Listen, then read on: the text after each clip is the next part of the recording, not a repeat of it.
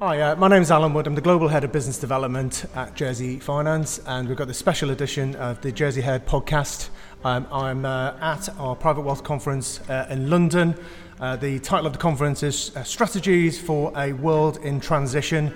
Uh, we've just come off stage with uh, Bruce Whitfield, who is a journalist and a public speaker. He has his own radio station in South Africa. Well, radio show, I don't own the station. I mean, it's, it's good and it's big and it's huge, but I don't own it, sadly. Well, uh, I think our audience really enjoyed uh, your session there. So, so Bruce, um, this is uh, the first time that you've been here at one of our events. How did you find it? And what were the key themes that you uh, took away from uh, that particular panel session? It's wonderful to come into an environment like this in the City of London where you kind of think people have got life under control.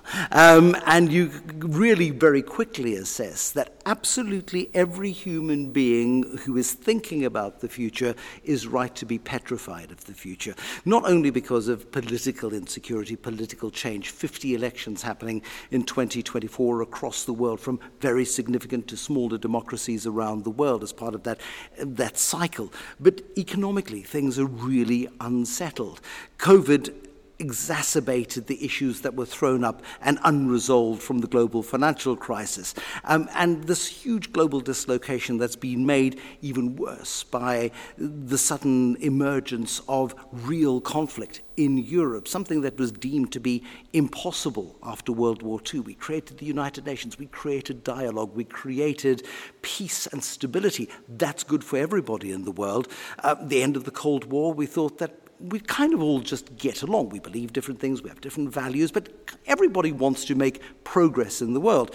And suddenly, the very real divisions, ideological divisions, historical divisions, economic divisions, become front and center once again. And the, the risk of conflict, physical and ideological conflict, investment conflict, um, suddenly become very big issues with which the world has to deal all over again. And that uncertainty, even in what we believe to be the most high functioning democracy in the world, which is this highly contested United States, which where people are really frightened about Donald Trump coming in if you're a Democrat or a Joe Biden staying on. If you're a Democrat, no. Um, if, you, if you're a Republican, um, there is this, this divisiveness that we're feeling more and more acutely, and it has very real economic and investment outcomes. Confidence is being sapped from economies around the world. The traditional cycle of cutting interest rates to then stimulate growth. We, we're not yet at a, at a rate cutting point, but we're also not at a point yet where high interest rates relative to the last uh, you know, 10, 15 years are beginning to have the effect of reducing inflation. Inflation remains in the background. So, this is a wonderful smorgasbord of of real concern for the future. And for investors everywhere, they're trying to navigate their way through it. And our panel discussion today, which had uh, four of the world's leading experts in their fields of guarding and preserving wealth, but at the same time not constraining the owners of that wealth from growth opportunities, I thought was really valuable because they are, they don't have blinkers on, they understand that the world is a, a cruel and unpredictable place. Yet, just talking about the mechanisms and the protections you can put in place as best you can to minimize your potential risk. And, and just um, with a South African focus now, uh, you know, and, and a country risk what was the grey list then meant from a South African perspective and when it comes to investment, either in or out? Uh, you know, it's, I find it quite interesting given, you know, uh, I spent a lot of time in South Africa and we've got a, somebody on the ground there in Johannesburg. There was a correspondent with Jan Smuts. Jan Smuts was a, a, a very high profile global figure through the first half of the, of the, of the 20th century, instrumental, incidentally, in setting up the United Nations. He was a, a global player.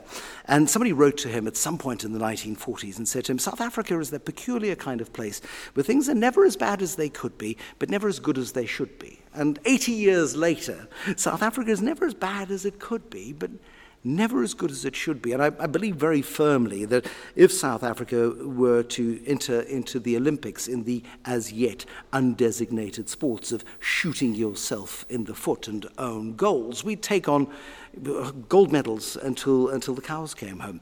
Um, so much of what goes wrong in the world is as a result of poor policy making, poor implementation of policies, uh, poor execution of good ideas. And so many countries in the world, I think, struggle with this, but particularly South Africa, which is uh, ideologically quite diverse, ideologically quite constrained by a, a, liberation movement that's been in power for 30 years, that hasn't delivered what people need for 30 years, and therefore has become uh, internally quite conflicted um, within the African National Congress.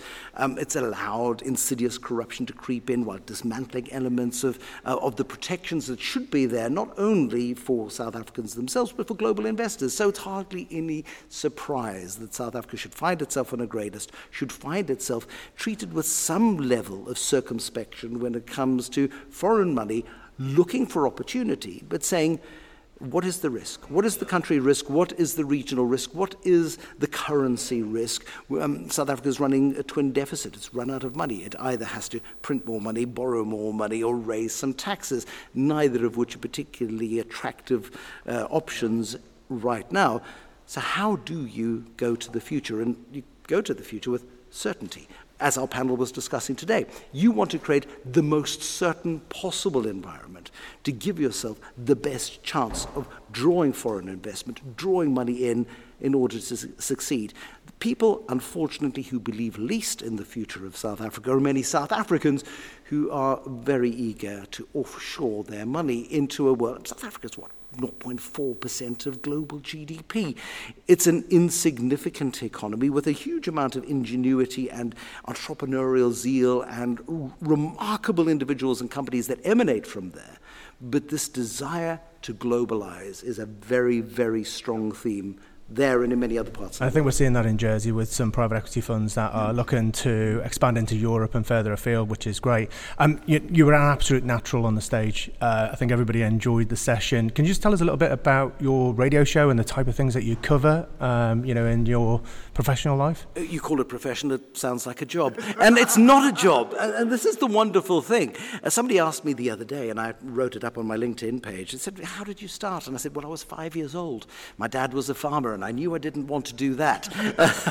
um, that was too much like work. Um, and it's just been a lifelong uh, ideal to the magic of audio, the magic of radio, the magic of telling stories and, help, and, and bringing people to tell stories as well. In time, particularly in a, in a highly dysfunctional environment, which is like South Africa, and as I'm learning more and more in the United Kingdom, where people are losing confidence in the future, to say, hold on a second, yes, all of those things that you're concerned about are real and true, but there is also a whole world out there of extraordinary achievement and growth and ingenuity and brilliance and, uh, and energy and vigor and enthusiasm that happens in, in wonderful pockets and growing pockets. And depending on who you choose to associate with, you either go, you know, broken Britain or South Africa is dead or whatever the case might be, or you choose to align yourself with a more optimistic mindset. And it, it's a practical optimism. There are constraints, of course, there are great difficulties, but I'm a very firm believer that in times of chaos and uncertainty, opportunities do present themselves. And if you position yourself well and you're looking up rather than navel gazing, that you are more likely to spot opportunities than those who, who confine themselves to worrying about the now and the tomorrow. One last point Brian Joffe, a man you've never heard of, um, started a company you've possibly never heard of, but whose trucks you may have seen doing food service delivery across Europe and the United Kingdom, uh, called Bidvest. And Bidcorp is a fairly well known food service delivery business in the United Kingdom.